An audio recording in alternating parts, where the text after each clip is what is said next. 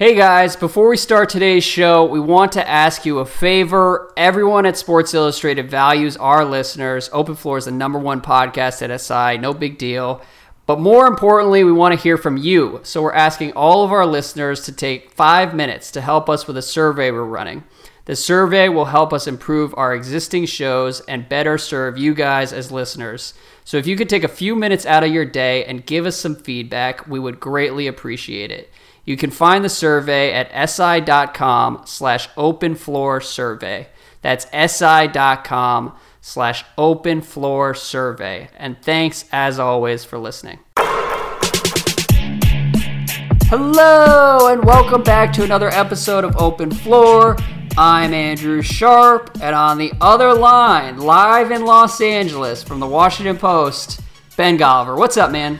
Not too much, Andrew. How does it feel to get a fully accurate view, a, nice look at the actual standing of your Washington Wizards around the NBA? Now, you guys are not going to be involved in a blockbuster trade. You're not going to be forming a super team.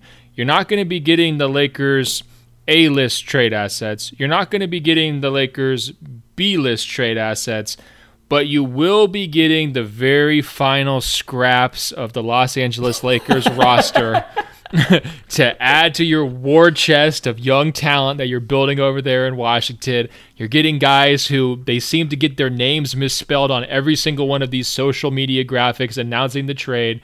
Uh, Mo mm-hmm. Wagner, Jemerrio Jones, Isaac Bonga, career point total of 253 points. How does it feel, Andrew? You swung for the fences and you connected. Welcome to Washington, D.C. Mo Wagner, Isaac Bonga. Who's the other guy? Jemerrio Jones. Um, no, it's incredible. I mean, can you give me a read on Wagner? Because I know you were a big Michigan guy. You followed him on the way to the Final Four. Then you had kind of a front row seat for the Mo Wagner experience his rookie year. What's your read on his game? No, I mean the front row seat was that he was sitting in the front row watching with everybody else. exactly. He was sitting alongside you. Yeah, I um, actually think Jemerrio Jones's nickname is what's that guy's name? I think it's Jemerrio. What's that guy's name? Jones, uh, as you just described. No, I mean Wagner is supposed to be a stretch big. He had a bunch of injury issues to start last year. He just basically wasn't ready to go. And I think mm-hmm. when you're in this demanding Los Angeles Lakers uh, climate where it's just banner mentality year after year. Look, there's going to have to be some sacrifices. If you're not a, a ready made champion, ready to ride with LeBron James and Anthony Davis, get off the boat. Well, listen, first of all, I saw some Wizards people hailing this as a win for the Wizards. I do think we need to be clear that none of these players are very good. And Wagner, I liked him a lot at Michigan. I was just kind of asking you half seriously. I saw enough Mo Wagner last season to know that he's not going to be a starter in the NBA. And basically, the Wizards just allowed the somebody somebody on Twitter quote tweeted a tweet of mine and said the Wizards are now like the NBA's compost bin, and that's certainly what they were for the Lakers with that deal. Um, and they took on a 2002 2022 second round pick for their trouble. So I honestly can't imagine how some of the other teams around the NBA feel about the Wizards right now. Well, are you hinting at the idea that this could be a butterfly effect, that the Wizards have sort of injected themselves into a league altering secondary blockbuster move that's going to open up the required cap space to get a third max level star that's going to wind up with Kawhi Leonard, finals MVP, landing on the Los Angeles Lakers with LeBron James and Anthony Davis. Is that what you're hinting at? I mean, doesn't it sort of feel that way? And in that case, you know what? I'm glad that the Wizards will have a place in history as a footnote to the Lakers dynasty that is about to be dawning out in LA. Yeah, does Tommy Sheppard get his jersey retired? Does he get a statue actually? uh, Staples Center. Uh, I don't know. Should we talk about the specifics on the Lakers side of the deal? I'm sure this is front page Wizards news for most NBA fans, but I guess we should talk about the Lakers as well. We should. I think the most interesting way to frame it is this they've got the max cap space now. So here's the question How many guys in this year's class, if you're the Lakers, are you willing to max out? with that room because I'm not sure it's that long of a list. And then from you know that short list, some of these guys already seem like they've got kind of contingency plans, right? So I would say yes, you max Kawhi Leonard, yes, you max Kevin Durant, um, you know, yes, you max Jimmy Butler, yes, you max Kyrie Irving, but he may have a different idea. Yes, mm-hmm. you max Kemba Walker, but he may have a different idea. And then that would pretty much be my list. I think it, it gets into more of a debate about a player like a, a, D'Angelo Russell, more of a debate about a guy like Al Horford, and basically anybody else in the class. Uh, do you agree or disagree with, with anyone I've mentioned? I do agree. I think I would even say I would max D'Angelo Russell before I maxed someone like Kemba Walker, um, just because I think the age matches up well with Anthony Davis, and it's it's worth the gamble. And then D'Angelo's number, I believe, is going to be 27 million if he gets the full max. He may not even get the full max. If you look at his market around the league, like it's unclear who else would give him the full max if he's not getting it from Brooklyn and Brooklyn goes with Kyrie. But um, but yeah, I mean, I agree with the group that you laid out there. I just think that they will end up getting one of those players. Okay, well, do you have a favorite in the clubhouse for who you think they're going to get? Because the reports came out today that they're going to be meeting with Kawhi Leonard when you're looking at the scope of the overhaul that Rob Pelinka has kind of undertaken here with the Lakers, he's basically gotten rid of everybody besides their recent second round pick, Kyle Kuzma, mm-hmm. LeBron, and Anthony Davis. So everybody else is out. They've mortgaged their future entirely with all these draft picks. So these are the kinds of moves you would hopefully only take, the kind of risk you would hopefully only absorb if you've got a big time player in mind. Um, well, I want to like, start there. Actually. If you do all of that with... and you get D'Angelo Russell, is that a good idea? I don't know if that's actually a good plan. Okay, so before we get to the specific players that they're going to be debating, we do need to start with Pelinka because I, at the end of last week's podcast, was having some fun at Pelinka's expense, and we heard from a number of listeners over the last couple of days. One such listener is Harjit, who said, Listening to Andrew Sharp and Ben Golliver discuss the Lakers front office blunder on the Open Floor podcast, does the Lakers front office incompetence narrative get walked back if they add LeBron, Anthony Davis, and a third star across two summers?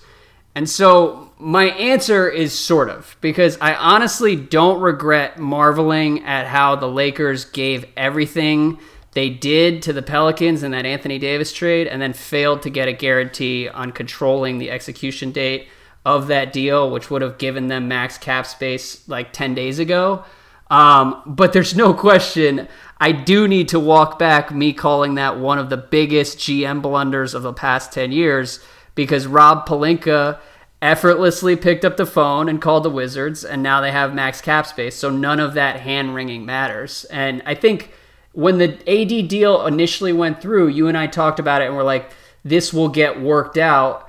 But listening to people over the last couple weeks, like there it, there was no guarantee that they were going to have max cap space. So Pelinka deserves a lot of credit for making that happen.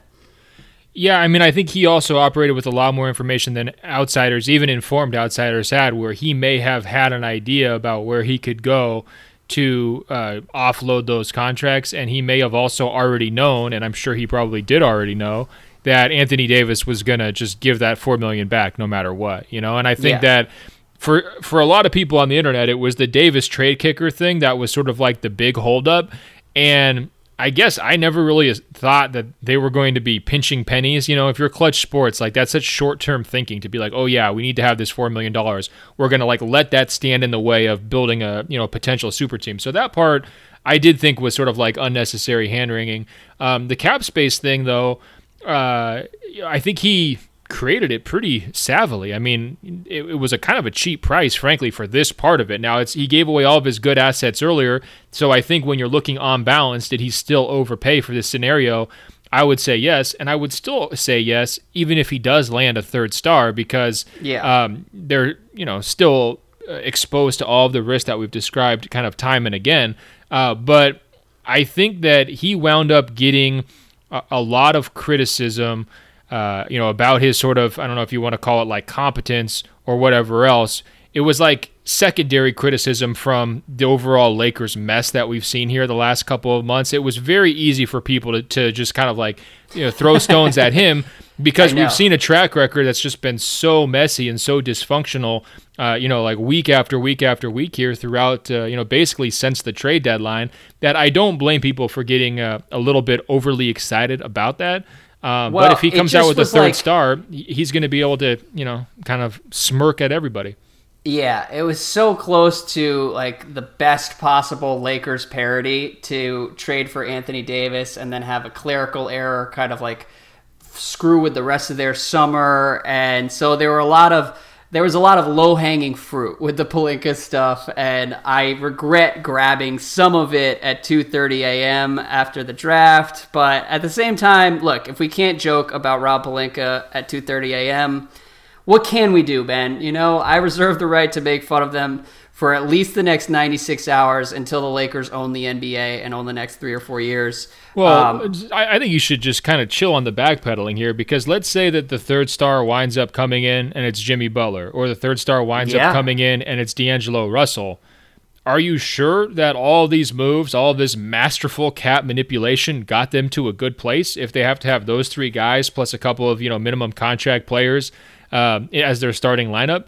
I mean, to me, it seems like this whole strategy is brilliant and a no brainer if it winds up landing Kawhi, right? Mm-hmm. Or even if it winds up landing Ke- Kevin Durant. I mean, I would be in the, for the wait and watch the show a year later. It doesn't seem like that's where this is going, but I think that would still be justified the way that they did this.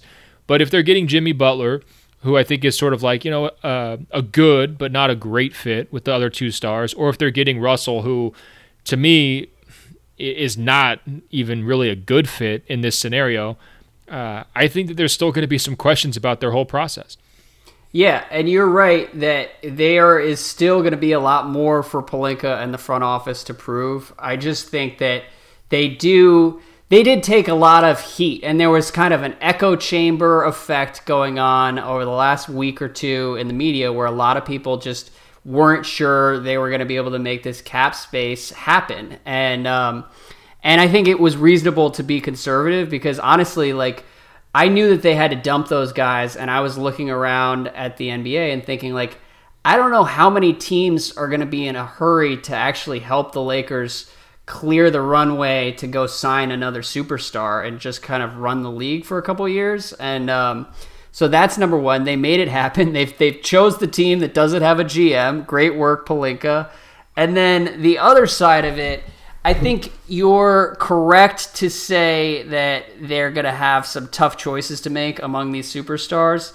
I do think that they needed a third star though, because there if they were trying to divvy that money up, and that was another kind of talking point over the last week or two, is like the Lakers would be better off going for role players the fact is the role players that they were gonna want are gonna be pretty expensive anyways and um, if you're looking to maximize the value of the remaining money that they have to spend building out the rest of this team i think their best chance is going to be signing a Kyrie, signing a Kawhi because those are the guys you could actually get some who can actually outperform their deals. Right. Whereas, like, so put a finer point on that though, because we're here. Like free agency is in a couple of days, right? So it's not like a Kyrie, a Kyrie or a Kawhi. Like we need to know the specific players. Those two.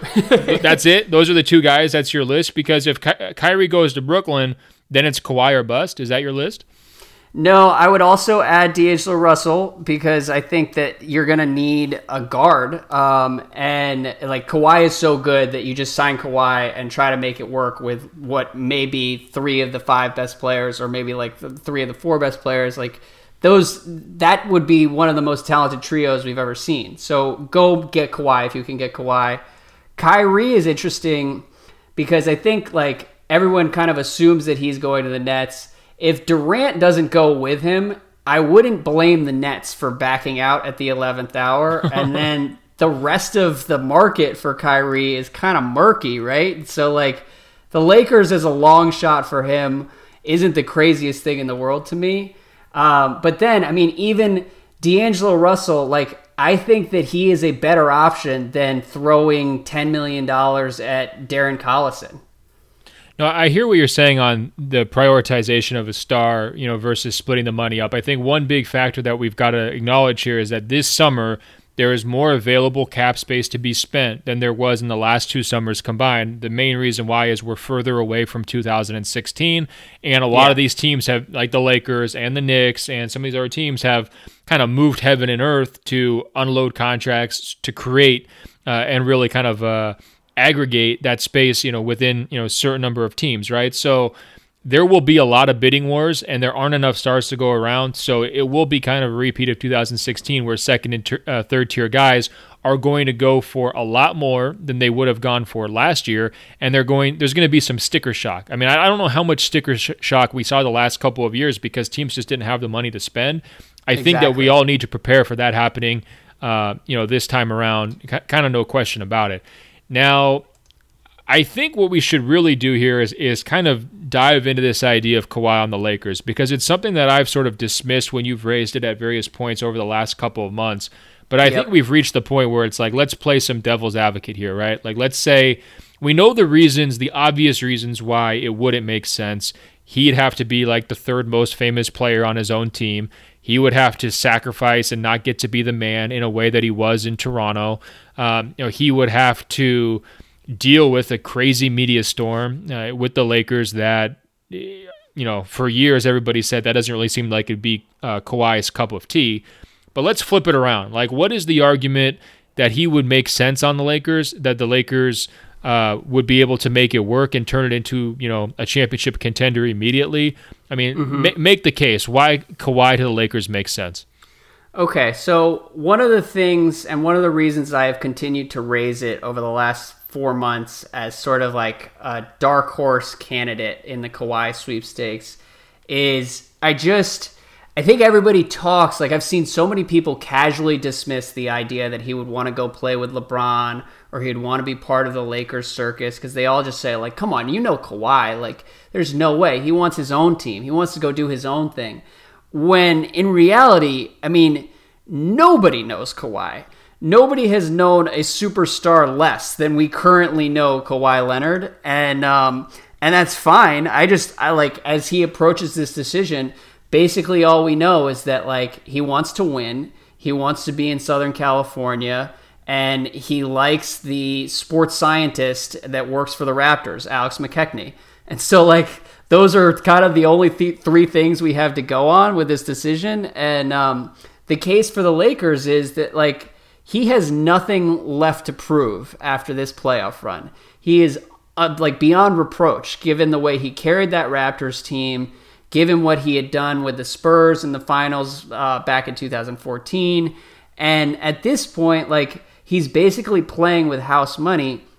So if he wants to just go win more titles somewhere, the Lakers give him a really good opportunity to do that. And then the other factor that I would add is that like his body is something that he's probably pretty conscious of and, and should be conscious of. And he was even beginning to break down in these playoffs and like going to play with LeBron and AD who can help shoulder that load might be more appealing than going to a Clippers organization where they're going to basically be asking him to do the exact same thing he did with the Raptors last year, which is which is a really hard thing to do.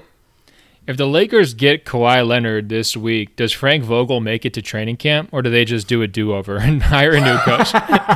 it's um, a fair question. okay, I, I want to chime in a little bit here on the idea of Kawhi to the Lakers. So the other thing is that we've learned about Kawhi here over the last month, I'd say during the postseason, is that he really seemed like he liked being the man in Toronto the the attention that they received during the finals run, where they were generating a lot of significant media interest, it didn't really phase him. He just kind of kept going about his business. Now, is it different mm-hmm. dealing with that every single day on a 12 month timetable as opposed to just like, you know, six weeks of really intense scrutiny, which uh, he just survived? I do think that's different, uh, you know, to a certain degree, but it seemed like Kawhi sort of won the battle versus the the insane media. You know, like he didn't really yeah. change in any meaningful way. And then it also became very clear. I mean, he walked the walk. He really wanted to win, and he looked really, really, really happy winning and uh, and being sort of like the driving force behind that. I think the Lakers offer the market, which clearly is appealing to him. They offer the opportunity to win, as you've described. I think uh, you know, depending on how uh, aggressively LeBron is willing to kind of rec- recruit Kawhi Leonard, they could offer him you know, lots and lots of touches on offense. If LeBron has sort of entered that stage of his career where he's ready to be more of a, a secondary guy, if he's like kind of responded the last few months uh, of not being a part of the NBA picture by sort of having honest conversations with himself and saying, mm-hmm. look, like I need help. I kind of need to be like Steph Curry in the Hamptons meeting and, uh, you know, do whatever it takes to bring, uh, bring the big fish aboard uh, then they would be setting you know Kawhi Leonard up uh, for a lot of opportunities offensively. Um, and I do think that they would go into next season as the the favorites to come out of the West if they have those three guys and even just minimum no salary guys uh, around that. So it's not as laughable as it seemed a couple weeks ago. Uh, I think, and the other factor that I didn't mention is we know uh, Kawhi's advisor, uh, his uncle, is very interested in Kawhi's business pursuits, right? Uh, I mean, yes. the, the, New Balance are trying to break out these Raptors colorways and and all this stuff. I mean, that is one thing that the Lakers can offer that basically nobody else can match, right? Um, and I would say that even with the Warriors, uh, it probably couldn't match the platform that the Lakers have. Uh, you know, Kawhi's jerseys would be, you know, near the top of the charts, if not at the top of the charts. Uh, the sneakers would be selling a lot more in Lakers colorways than they do in Raptors colorways globally, uh, and he would huge. just sort of be in a different stratosphere. So, um, well, and he's he's kind of taken on this like lovable hermetic persona over the last couple months. I mean, with this Raptors playoff run, Kawhi kind of became this like larger than life meme figure and I think like the Lakers would give him an opportunity to build on that persona, and uh, particularly if they go win 55 or 60 games, like Kawhi will become one of the biggest stars in the world without ever really having to talk, which I think is his dream uh, or his ideal scenario. So like that's a plus. The thing I wonder about, which I do think like given what we know about Kawhi, he seems to be very businesslike and like I wonder how many times like LeBron would pull him aside for an Instagram before Kawhi would just snap in LA. Like that would be my question if he actually signed with the Lakers.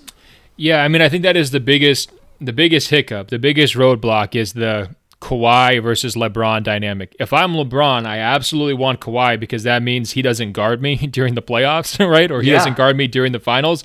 So I would be highly motivated there but it would also take a significant compromise. You know, I mean, I was already raising questions about do they have enough touches to keep D'Angelo Russell happy. Um, Kawhi Leonard was eating a lot during the postseason, right? And I think both LeBron and Anthony Davis would have to be taking steps back to sort of accommodate that, almost no matter how you slice it. And I think, um, you know, for LeBron, uh, you know, the other issue is just like one person gets the ball late in games, right? And Kawhi mm-hmm. was very comfortable in that role in Toronto. It seemed like that was what got him more excited than almost anything else. Delivering against Philadelphia, having the ball in his hands fourth quarter against Golden State. Has LeBron ever like had to be off ball late in games? Has he ever had to sort of watch somebody else do it? Is this really the moment where he's prepared to do that? Because I think if you're looking going into fourth quarters without Kawhi next year, the ball is still in LeBron hands, right? You're doing pick and rolls with Anthony Davis, and you're you're playing out of that. If Kawhi's yeah. there, are you really going to stash Kawhi in the corner and say, all right, uh, you know, if if the defense collapses, you know, you hit the open three just like it's back in the San Antonio days? I'm not sure that's going to fly, uh, and I think that basically LeBron's going to have to say, I'm willing to take a step back um, for that to work. I don't I don't yeah. see how else you because if I'm Kawhi, you're not forced to sacrifice at this point of your career. Like you're sort of the king of the mountain. Everybody's courting you. It's kind of like KD uh, in the 2016 summer. Uh, you can kind of have your pick, your picking and choosing of, of everything that's out there. Uh, giving up touches in the fourth quarter is not something I'm interested in if I'm Kawhi Leonard, mm-hmm. no matter how famous I could be in a Lakers jersey and all of that.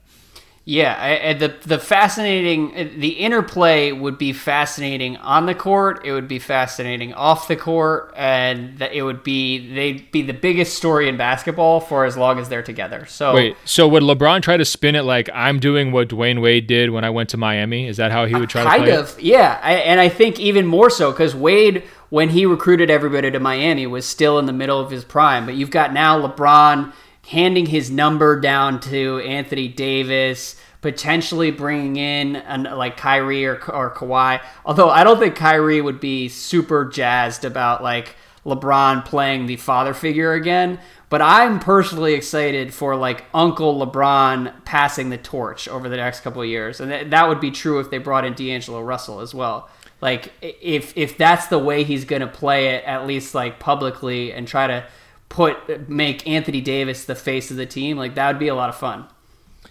Yeah, I mean, do you think he's ready to do that right now? Because I think one narrative that you, you No, brought up or an not ready to do idea. yeah, because like you told me a couple weeks ago, you're like LeBron could have this crazy bounce back year where he's back in the mix for MVP, and you know, like he's got the Lakers back, and you know he's gonna have one more great run in him. Those things kind of seem mutually exclusive, don't they? Yeah, which is part of what's going to be interesting because I think it's going to be LeBron saying all the right things and trying to like. I mean, Anthony Davis just waived his trade kicker. What do you think about that part of this, by the way? Because I feel like that's going to be controversial and a source of a lot of takes over the next few days. I mean, to me, it, it seems like the amount of earning potential that Anthony Davis has as a Laker over his career, it seems like $4 million is peanuts. So to allow Yeah. that to hold the franchise back in any way seemed like that would have been a mistake. And so I just always kind of assumed he was going to do that. Um, So that part didn't really bug me. I'll tell you what bugged me, though. What? Anthony Davis should not take LeBron's number. Okay, I think it's a very big move of LeBron to offer it, but Anthony Davis should politely decline. Okay, LeBron James is one of the all-time greats.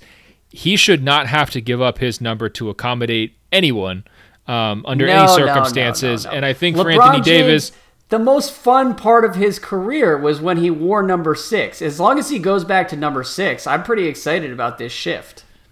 I think it's fine. I just don't want this to be a situation where LeBron felt he had to do it to appease Anthony Davis to make sure that trade kicker got declined or to, you know, kind of make him comfortable or anything else. I am with you 100%. Like from the day we found out that he had the option to waive the trade kicker and you could create an extra $4.5 million, like that's a no brainer to me because of all the money that Anthony Davis is going to be making off the court. And because if you're Anthony Davis and you want to be in LA long term, and this is the only summer they have where they can really add pieces around you and kind of solidify this fa- this foundation for the next few years, like your life is going to be so much better if you waive that that kicker and then have max cap to come add another superstar. Like there are people out there who are acting like this is some kind of shady move on Rich Paul's part, and he's No, he's representing there's just jealous LeBron's people. interests. Yeah, Yeah, it do, that part just doesn't make sense to me. Like this was a no brainer all along.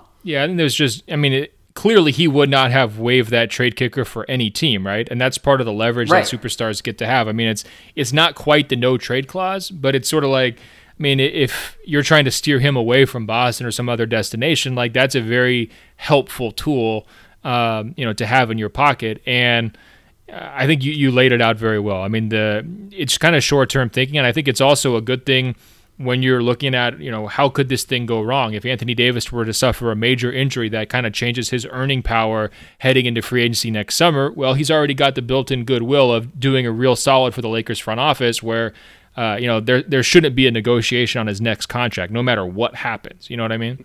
Yeah, I agree. He's signing for a massive number next July, regardless, and $4 million is not going to make or break his financial future. So, um, yeah, wrapping it up here on the Lakers.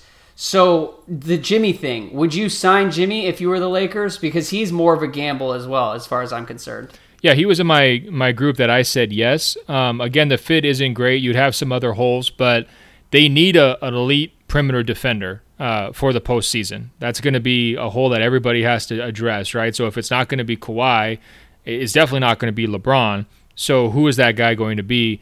Um, Anthony Davis is, you know, a defensive player the year type candidate, but he's not going to be able to lock up the the kinds of wings who are going to be, you know, doing most of the damage, or even the the point guards who are going to be doing most of the damage in the in the playoffs. So to me, it would be worth maxing him out.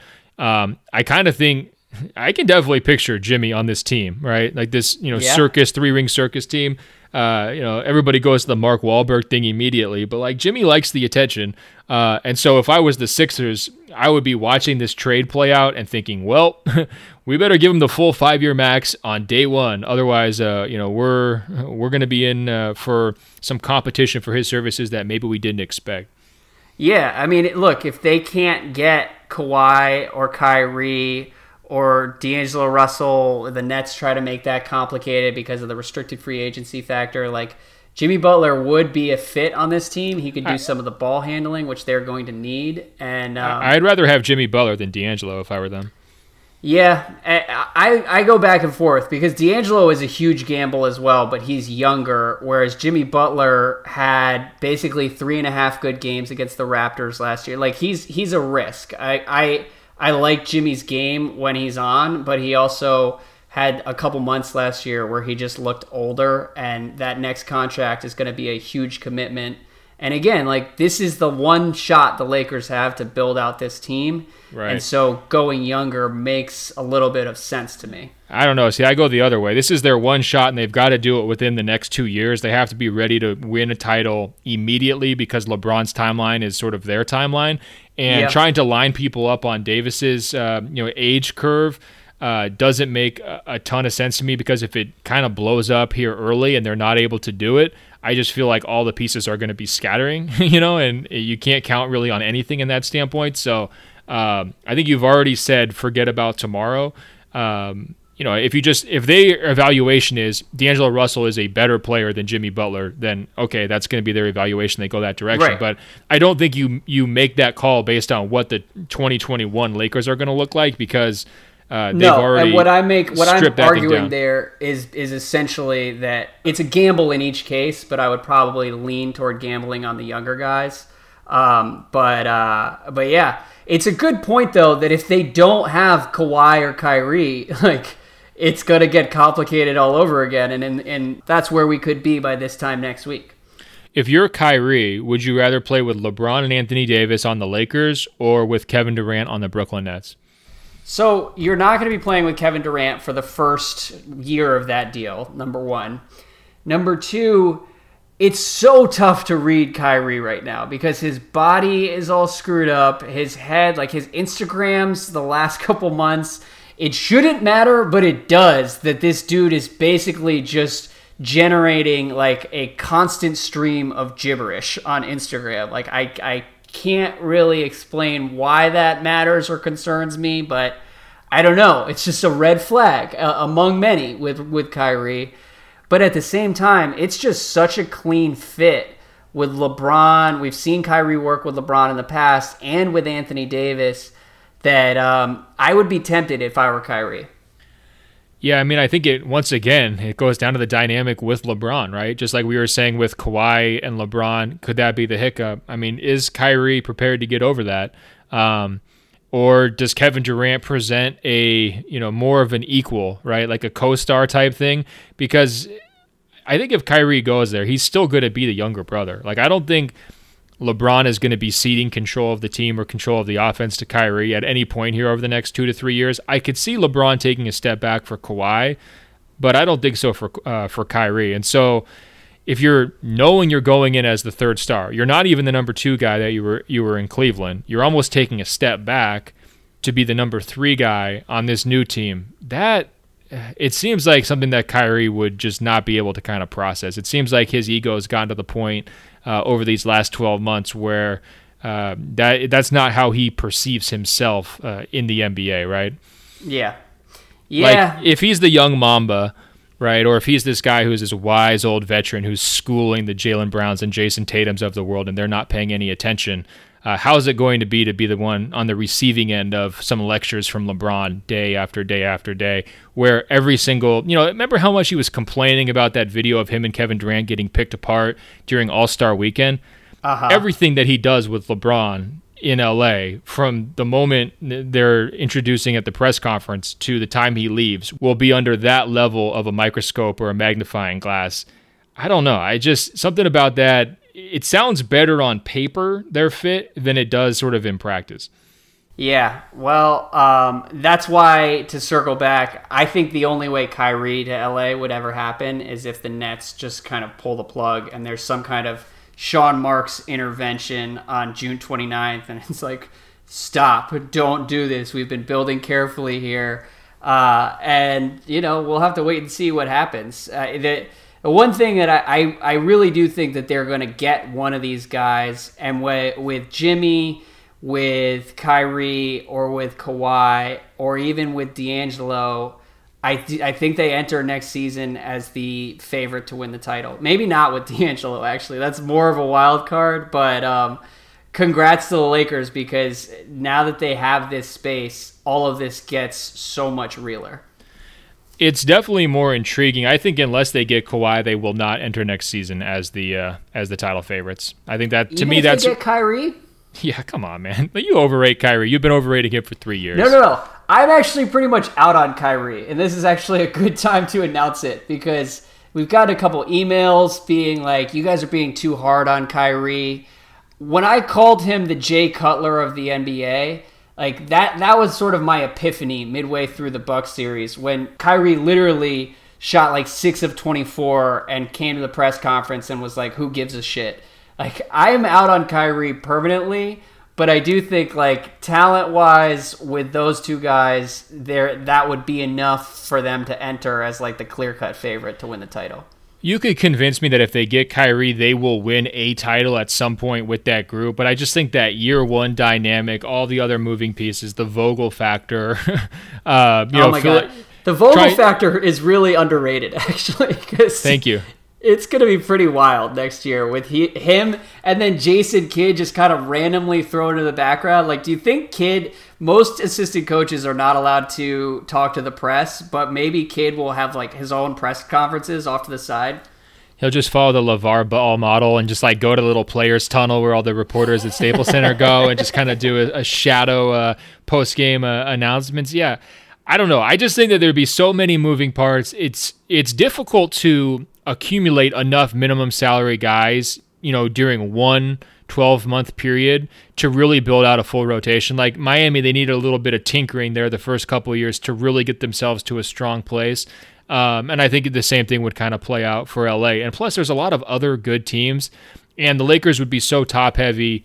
Any bad injury luck would kind of, uh, you know, kind of throw them for a loop. Now, I could see them being installed as the Vegas title favorites because the Lakers fans would be throwing all of their money at every single casino uh, to kind of like prop up those odds.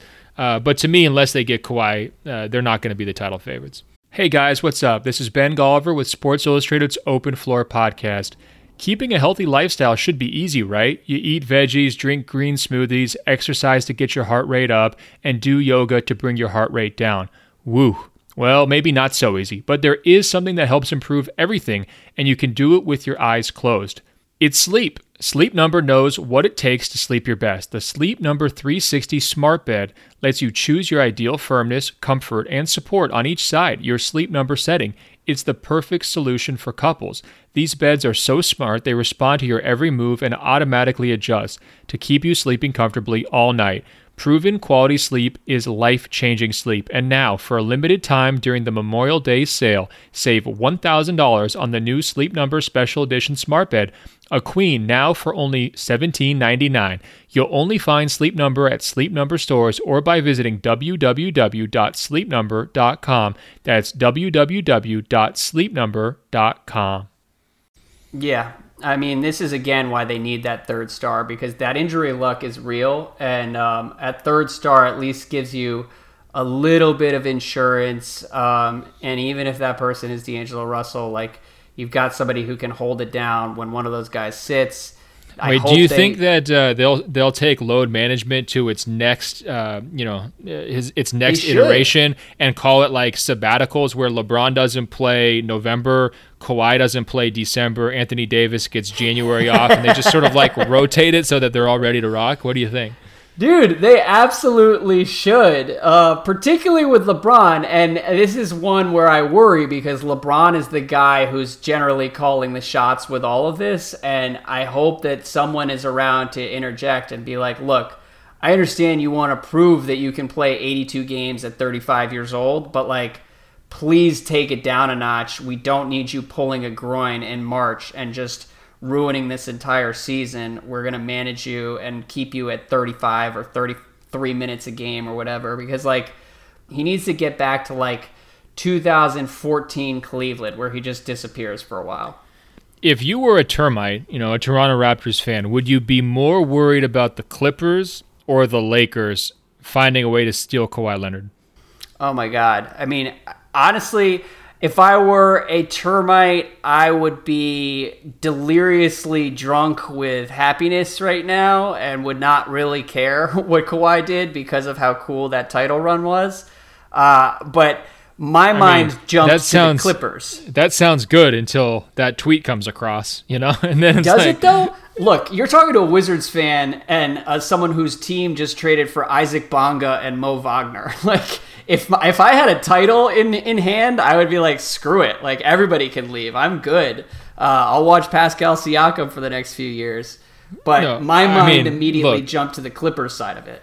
I hear you on that just because I have all that commemorative stuff where, when Michigan football won their national title and they actually had to split the national title, which kind of, you know, we don't talk about that, you know. Yeah. of the all time asterisk, that's like a pretty big asterisk. And, but and honestly, that was a, a very bullshit split title because Nebraska really should have lost that Missouri game. We were both very, very old, but this is back in 1997, right? Uh, there you go. Yeah, it was a very, it was a soft title on Nebraska's part, just for the. So my point, my point is, I've lived vicariously through that title. That's carried me a long way. You know, I still have all the you know commemorative issues, a little like placard with all the scores of of every single game along the way, and all that. But that did not prevent a lot of pain here over the last decade, right? And so it uh-huh. sounds good that you're going to be able to enjoy this Kawhi Leonard thing for a long time, but um, the other shoe is going to drop at some point, and it's going to be you're going to be living in the shadow of that title forever, basically, if he leaves. You know what I mean? Yeah. Well, um, so I, I, would be of- starting to get nervous. Is my point. If I was a termite, I, am looking at this Bonga trade. I'm like, oh no, oh no. well, and what if you were a Clippers fan, or uh, I don't even know how many Clippers fans there really are, but if you were a Clippers employee, our friend Lee Jenkins works at the Clippers. Like, they've done everything right and have planned so carefully and Steve Ballmer has talked a big game about what's possible this summer. And now, like, the Lakers are here. It could be kind of a demoralizing loss for that franchise. I mean, do they move out of the city? How do you respond? Maybe. Like, first of all, I've wanted Steve Ballmer to move the Clippers to Seattle since the day he bought that team. So it's not the worst uh, backup plan in the world to do that. But yeah, I, I mean, we'll have to see because it also the the idea that Ka- Kawhi is going to be taking meetings for the first week of free agency or the first like 72 to 96 hours like that's going to tie up some of the Clippers money and and prevent them for, from pursuing alternatives which makes it all even more complicated. Yeah, I mean, this is like the front office uh, case of being at the free throw line with the crowd going nuts, trying to distract you with like 15 seconds left in the game on the line. Like the Just Clippers, land the plane, Steve Ballmer. right, the Clippers really have to like hone in on what their plan was. You know, talk themselves up, say, "Hey guys, we've done everything right. Like we've got the cap space, we've got the scenarios. We can pitch them on a Jimmy Butler uh, pairing. You know, doing all these different things to just sort of make sure that they don't get uh, you know overwhelmed before those meetings." Um, I was just kidding about the whole, you know, moving out of LA idea, but it would be a, a devastating blow because it would reinforce everything about kind of both franchises. It would re- reinforce that big brother, little exactly. brother dynamic on both sides. And it would be really, really hard to overcome that, in part because if you look forward to next year's free agents, uh, Anthony Davis is the biggest name, so they wouldn't be able to play for him. And the other guys who are going to be available are not very enticing. You know, this is sort of like the big summer where everyone's been setting the table for this particular summer because there's a, a pretty good number of superstar level players available, uh, a bunch of them who are seemingly interested in moving. Um, and, you know, trying to kick that forward to next year would not be very appetizing if you're the Clippers or the Knicks, by the way. And it seems like that's where the buzz is going for the Knicks too right now, right? Like, are they on the outside looking in? Yeah. One other word on the Clippers. I want to read this email we got from Misha, who's a Warriors fan, but he said last week with Lakers fans throwing out Trump-like fake news insults at all the media we should not forget that this fan base is basically the most entitled fan base in the entire NBA. maybe you two don't know since the last time they were good was before everyone was extremely on- online. But growing up in the Bay Area, I have a ton of friends from LA, and no one is more entitled than these idiots. This next year will be exhausting. Don't say I didn't warn you. And I mention that, Ben, because the best conspiracy theory I've seen online was the idea that Steve Ballmer was seeding the NBA media with dark money to influence our coverage and have people talking up the Clippers and um, hating on the Lakers' competence. Like, that is one of the most amazing, weird online corners we've seen in the NBA this year. I need you to come back to reality for the rest of this podcast. Like, I don't know what you're talking about right now. Really? You didn't see that at all?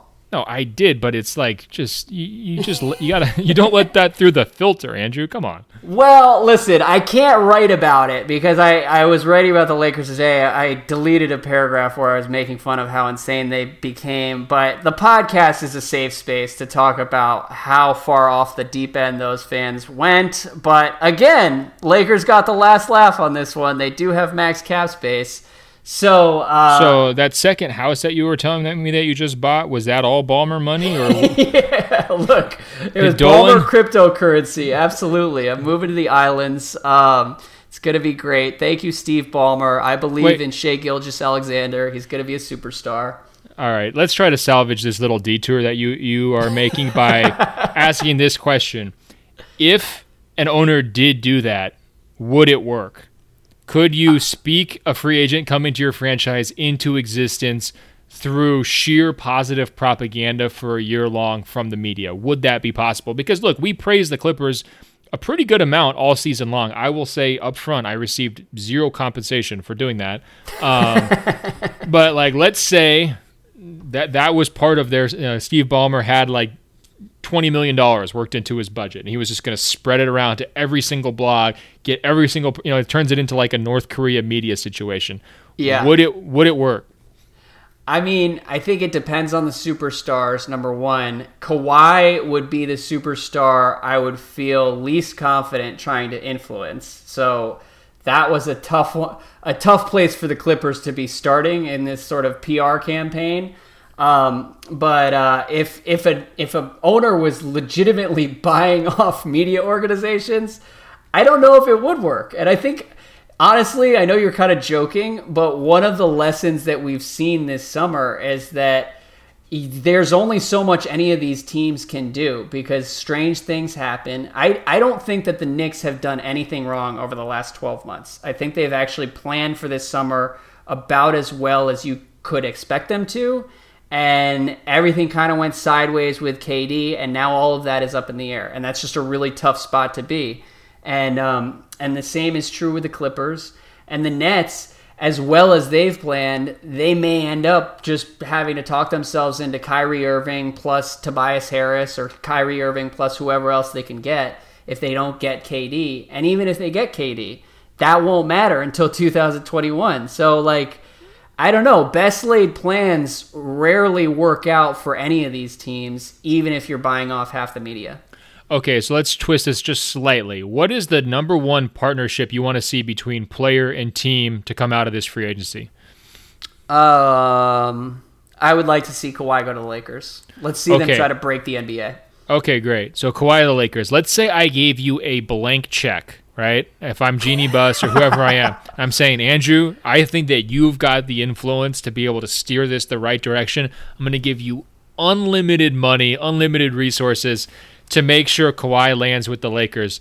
What's your plan of attack? Like, how, how do you even approach that? Because we saw some pretty silly uh, uh, billboards going up around LA, uh-huh. uh, you know, on behalf of the Clippers trying to appeal to Kawhi Leonard obviously you could just do every single article and every single podcast and it's sort of like you were doing with Anthony Davis to the Celtics for the last three years, but you could just sort of rejigger that for Kawhi Leonard to the Lakers. but um, like beyond that, if I just said you have unlimited resources, where does your brain go in terms of like crafting this plan?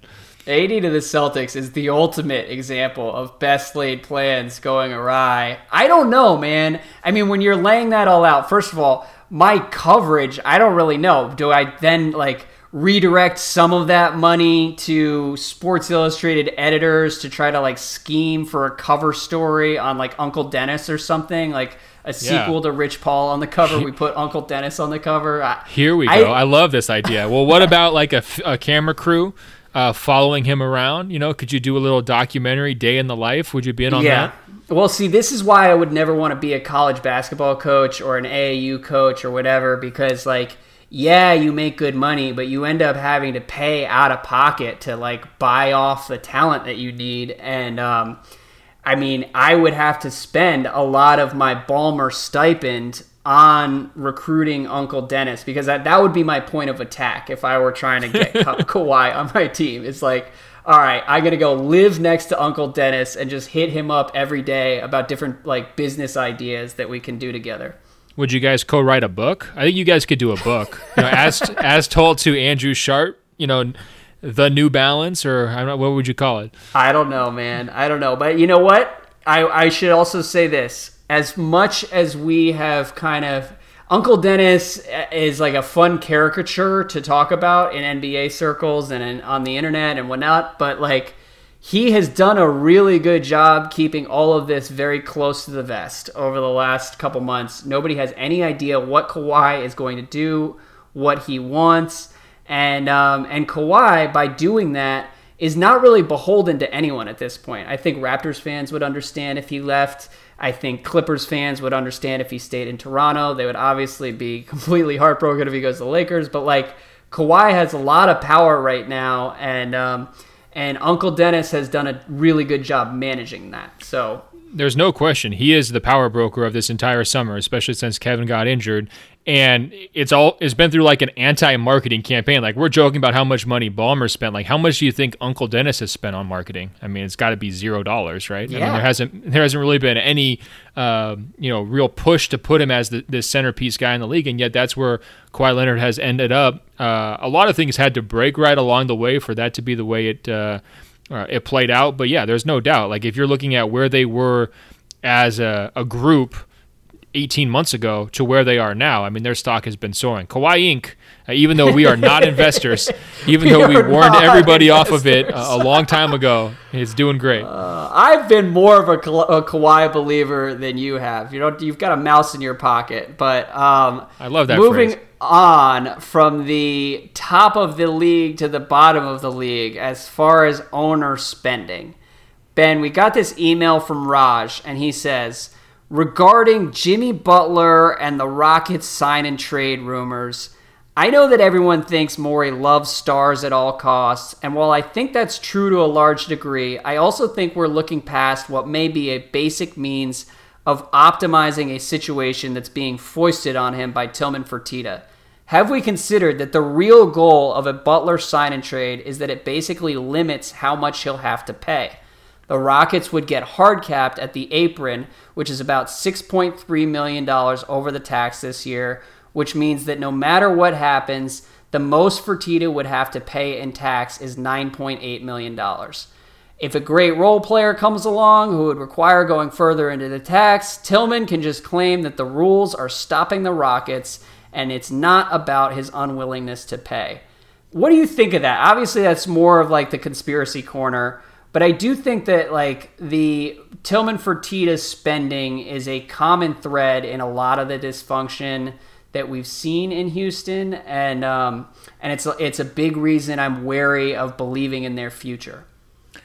Yeah, I mean, I'm just wary of their future because of the salaries that they already have uh, uh, in place with James Harden and Chris Paul. I mean, they're really logjam. There's no way around it. And so a Jimmy Butler sign and trade where they strip the rest of the roster, go out there and get a third star, and then try to fill in the gaps around those three guys.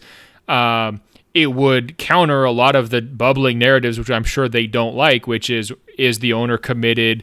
Uh, yeah. You know, is the GM's philosophy flawed? Do Chris Paul and, and James Harden hate each other? Is this become a toxic environment? Like going out there and, and making that kind of a deal, it fits with their organizational philosophy and it also pushes back on a lot of the questions that have been popping up. So it makes sense on those fronts, but but to um, be clear, what Raj is saying is true that they would then be hard capped at Right. six point three million dollars over the cap. Um, I look at that tax. more as like a side uh, effect rather than the motivating factor for why you do that deal. I'm not as cynical as Raj is. Yeah, yeah, that's that's fair. We we don't need to be as cynical as Raj is, but the reason I I include that is is mostly because I just have no idea why they would try to do that deal. Like that's a it's not a great fit, e- even in the best of terms, um, or even in the best of cases. But uh, even beyond that, like the the chemistry is already not in a great place. Jimmy Butler in a good year in Philly had a couple run-ins with that team, and um, and that was without the security of a long-term deal. I don't know. I it, it just the whole thing seems kind of crazy to me, and I don't it, I don't know if this just means that the Rockets have kind of run out of run out of ideas and are trying to get desperate or what. Yeah, I think that's what it is. I think they're log jammed. The Chris Paul thing is they're kind of stuck with that. It's going to be very difficult to trade him. Um, you know, we always kept going back to the Lakers as a team who could potentially be interested, but that's dried up. So I think they're looking for any way that they can maximize and sort of you know flip the script from the same climate that existed between their two main stars last year. And Butler would certainly shake things up for better or worse. And that would be a lot of talent aggregated in one place where you could talk yourself into them having a chance, uh, you know, as early as next season competing for a title. Uh, would it work? Would I bet on it working? No. I could see their motivation from their side, but I don't see why Jimmy Butler would want to do that. That's the part Well, that I get hung yeah. up on, right? Especially if he's got Philadelphia as one option of being part of a big three, the Lakers as another option of being part of a big three, going to the Clippers and being the man uh, if Kawhi Leonard doesn't go there. All of those to me are preferable than going to sort of a stripped down version of the Houston Rockets, even though Houston is home for him. Um, so from that standpoint, Yeah, that's where well, I, I, I see the hang up on that end. I, I understand he's he's from Houston, but like you just go roll the dice with the next four years of your career with these guys who kind of hate each other, and then I I don't know. I mean, I asked somebody with another team where these rumors were coming from because a lot of them. I mean, it's very clear that Houston is doing everything it can to telegraph interest in Jimmy Butler and try to kind of like will this trade into existence, but the the person with the other team said this is basically Daryl Morey saying, Jimmy, we're really interested in you and we're serious about this, and then maybe he'll trade for Jimmy Butler in a year or two, and that's where this is coming from. That's what I was saying. And like the sign and trade idea, those are very delicate and they only work if all three parties benefit, right? The star Yeah. has to benefit, the team that's trading him has to benefit, and the team that receives him has to benefit. In this proposed scenario, I only think Houston benefits, right? I don't think it's a better situation for Jimmy, and Philadelphia would have to be part of it. And why would they want to do any of this, right? I mean, are the pieces coming back, you know, that tempting for them to be willing to, uh, you know, turn around and, and trade away Jimmy Butler, who they obviously invested a lot of, uh, you know, intellectual capital in and, and time and energy in last season, um, especially when they're sort of on the doorstep of feeling like they could make a finals run. Uh, To me, it just doesn't make sense. And like those sign and trades are very, very hard to get right, uh, Yeah. or to even have them like you know come together. And this one just sounds off to me.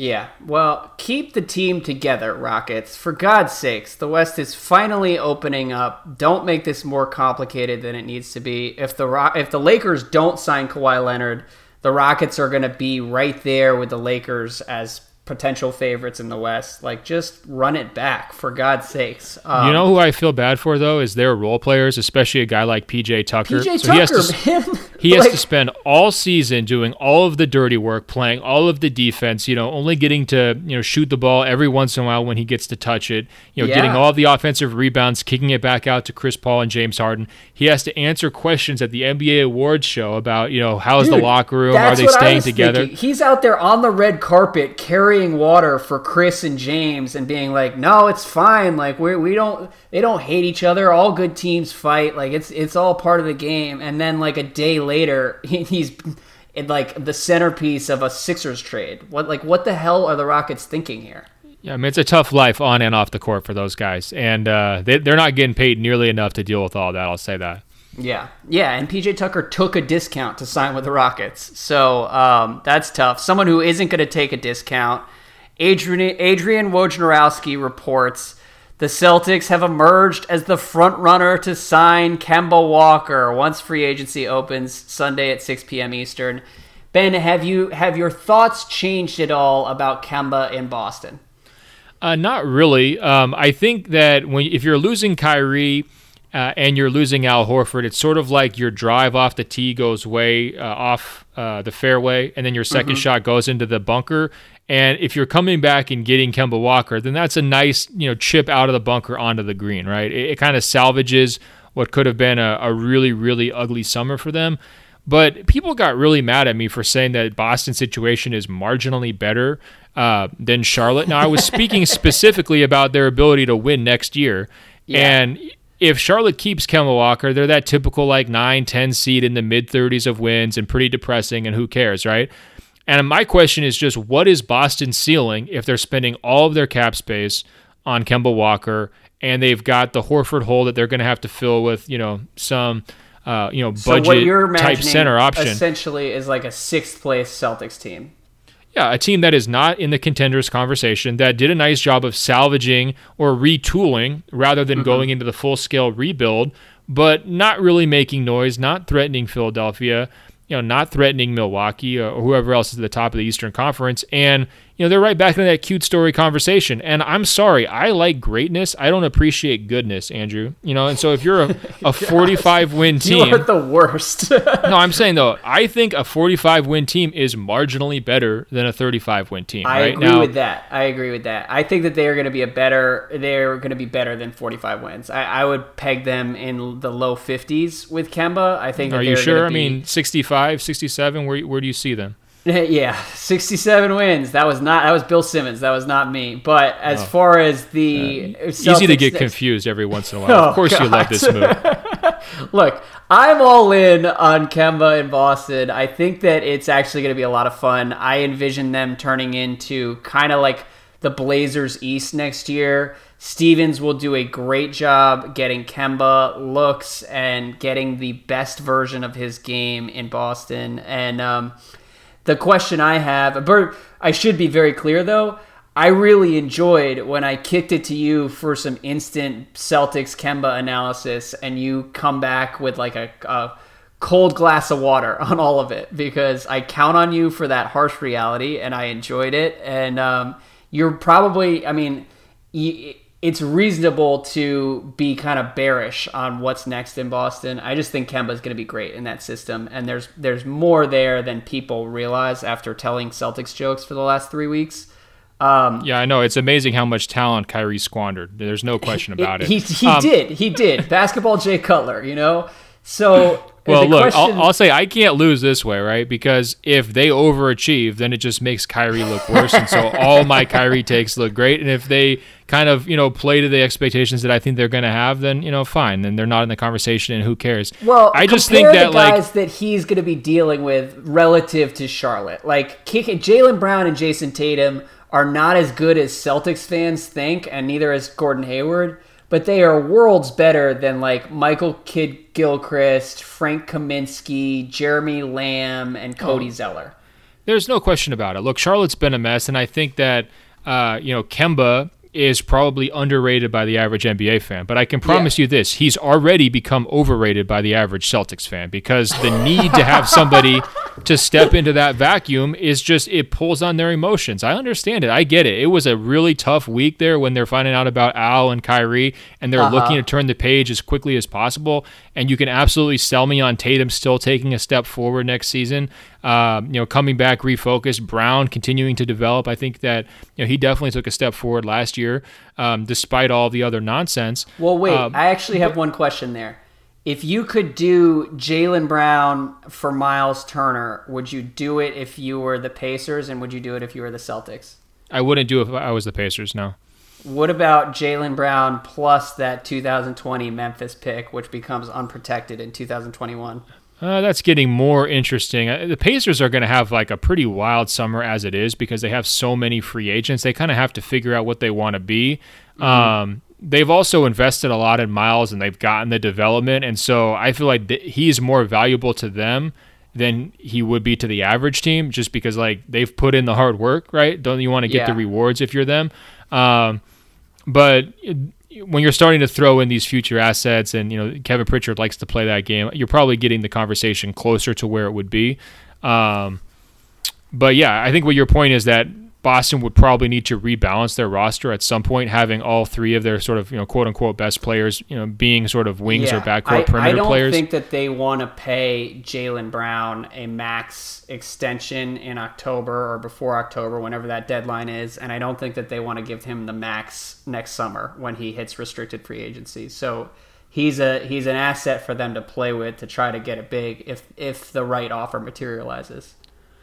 Right. I just think the big picture story about the Celtics that gets lost in this like wave of optimism is that this team was supposed to be a dynasty. A title team, yeah, Right. and now everybody's really excited about the idea of 50 wins, right? I mean, Dude, come on. Anthony Davis is in LA now, and the Lakers are going after like Kyrie, Kawhi, who knows? Right. But like, so why am I being too harsh on the Celtics? I mean, you're you're, You're accusing not. me of that a little bit, but I think other people have accused me of that too. It's like, come on, let's keep it real. Like this this summer did not go the way they wanted it to and is not the way that they were promising it was going to happen for the last 3 years and you can make these other moves to sort of change the subject and show people uh, you know a flashy object like Kemba Walker. I think he's going to be a really good fit there. He's going to be an all-star for them. There's no doubt about Yeah. it. But come on.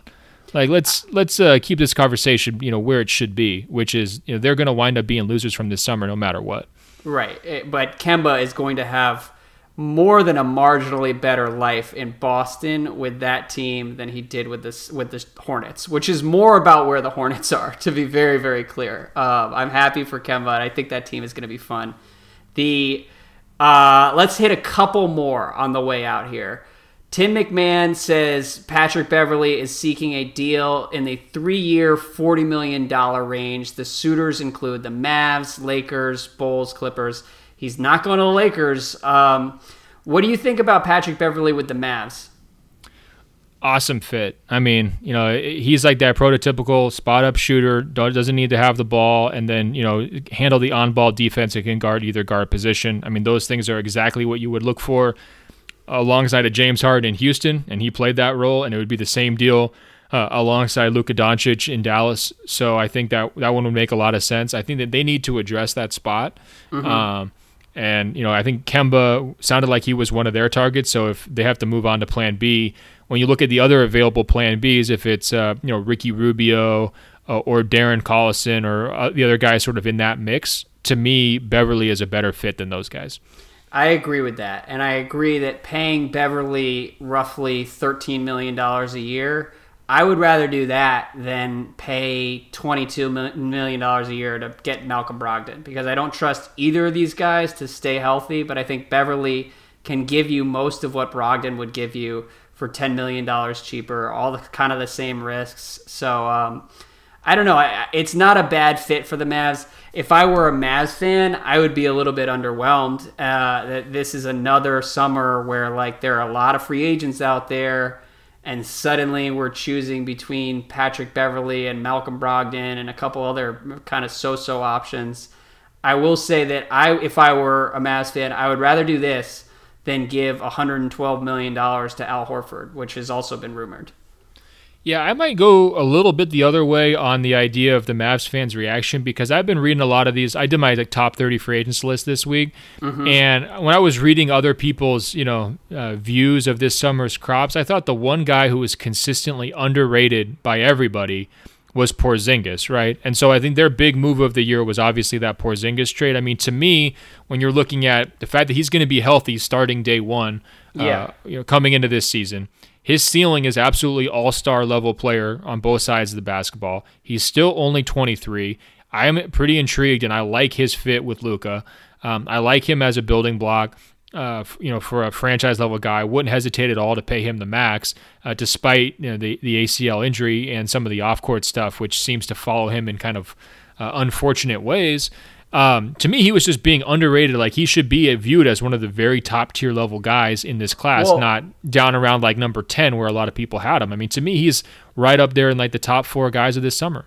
There's no question about that, but I just think that this is kind of a window they have here before they have to give a bunch of money to Porzingis at the end of this summer where they could actually spend in free agency and to only come back with Patrick Beverley or some Patrick Beverley adjacent free agent is a little bit of a bummer because Porzingis and Luka are so good and should be able to be kind of a draw for people. Um, but yeah, I don't know. I look at it like the Mavericks to me, they had their moment where they were sort of that cutting edge team like 10 or 15 years ago. Like they yeah. invented the iPod, right? And then everybody else invented MP3 players and now they're trying to like kind of figure out you know where are we in this uh, marketplace and i think that's like, actually a really good analogy for what no, the Mavericks because, have been through over the last 15 years i mean if you remember like the owner is out in front he's making the case he has these crazy incredible locker rooms that are updated and super fancy he's investing all of this money off the court he's you know whining and dying dining players and in some cases like hanging out with them at bars as he's recruiting them right like Mark Cuban definitely should be viewed as a trailblazer of this entire recruiting effort. I mean, to say yeah. nothing of like the DeAndre Jordan situation, which he found himself in the middle of. Like he's definitely an OG in this game, right? But there's a mm-hmm. lot of young Marlows who have come up over the last five totally. years who are kind of taking his corner. And that's tough because if you're comparing Dallas to LA or in Kemba's situation, Dallas to Boston, um, there's reasons why I personally would have picked Dallas, maybe in those situations that, that players might not. But it's not totally shocking that guys would go the other direction. Yeah, and so the Mavericks were like iTunes, and now the whole world has Spotify, and everybody everybody has moved on. Um, and we'll see how the Mavs respond. Either way, you're you're right to to circle back to what you said three minutes ago. Like if you told a Mavericks fan. 18 months ago, that they were going to have Kristaps Porzingis and Luka Doncic as their franchise cornerstones, they would have been doing backflips. Or my friend Kirk, who has a bad back, would have been doing backflips in his living room. So like, well, good for let's them, not you know? let's not violate any HIPAA regulations by airing yeah. people's private medical information here. But I just would say this: like, if they had somehow signed Kristaps Porzingis as a restricted free agent and gotten him away from the Knicks at the end of this summer, and then they had traded the same picks that they had to, you know, trade to get Porzingis in the first place away in other deals, uh-huh. I think people would still be viewing the Mavericks as a big time winner from this summer because they got one of the top five free agents to come to them, right? So I think it's a little bit distorting to say, oh, you know, they're going to have this bummer of a summer when they are landing a legit franchise level player, you know, before he's going to hit his prime and still be able to add some other secondary or tertiary pieces along the way. Now, could it have been bigger? Could it have been better? Yeah, yeah there's no doubt about point. it. Yeah, for sure. But we could say that about a lot of different teams. And I think that people have just forgotten about Porzingis. And it's a natural thing to have happen because he hasn't played in like 18 months. And because all of the headlines around him, you know, are related to off court incidents, which you know, really are, you know, in some cases kind of disgusting. I think people have forgotten what he can do on the basketball court. And I can completely envision a scenario where we're in the first couple of weeks of the season and everybody's like, oh my God, it's time to fall back in love with Porzingis, mm-hmm. you know, hailing you know Donnie Nelson and Mark Cuban's amazing ability to go grab them and how they fleece the Knicks and all that. I can see that storyline starting up, no doubt about it, in October. But I don't see a lot of that chatter happening right now. Yeah, and and I was actually talking to my friend Kirk earlier this uh, earlier today, and he said, you know what? Whoever we sign, it's all better than Harrison Barnes, which is a good glass half full way for the Mavericks to look at this summer's cap space. And um, Couple questions at the end here. David said, Hey guys, even though it doesn't matter now that the quote unquote beef is over, I feel like the record should state that Marvin Bagley released his first diss track before Damian Lillard ever released his. And Ben, I really I owe Damian Lillard an apology here. This is why boy, oh it's oh boy. difficult to I don't know. I, I was following the diss track beef uh, like at 7:30 in the morning in JFK Airport, waiting in the in the little waiting area outside JetBlue because a flight was delayed.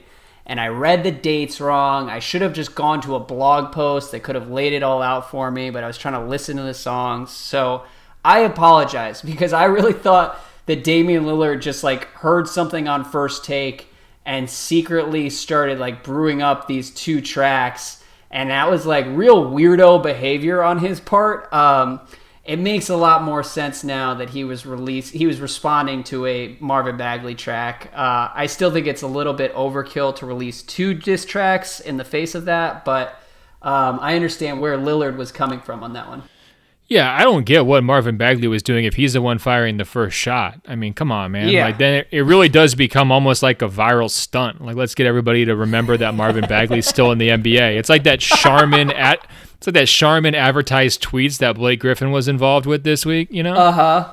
Yeah, Yeah, that like- I don't even really want to acknowledge that. That was a, a really depressing moment for everyone involved and everyone who had to endure that on Twitter. Yeah, I mean, I, I just hope the checks were big. That's what I'm saying. And, and maybe Steve Ballmer's behind all of it. He's got some Charmin interest. I don't know, but It could be. It could be. Well, shout out Dave. I still like Marvin Bagley's track a little bit better, but um, keeping with the hip hop theme, my friend Jack wrote to us and said, "Not sure if any other Open Floor Globe members have written in about this yet." But the new Freddie Gibbs and Madlib album, Bandana, has a track on it called Giannis, and it is awesome. The album isn't out until Friday, but they released this track last week or something, and from what I can tell, it has very little to do with Giannis except for the line, Real G's move in silence like Giannis. My Greek freak, we did a menage with a friend in St. Thomas which honestly sounds like a weird situation, but I imagine Gibbs is speaking figuratively. It also might be a reference to Lil Wayne's Real G's Move in Silence Like Lasagna, one of the best, worst rap lines of all time. And then he continues and says, "Anyways, I feel like this is all my interests are collide all my interests are colliding here.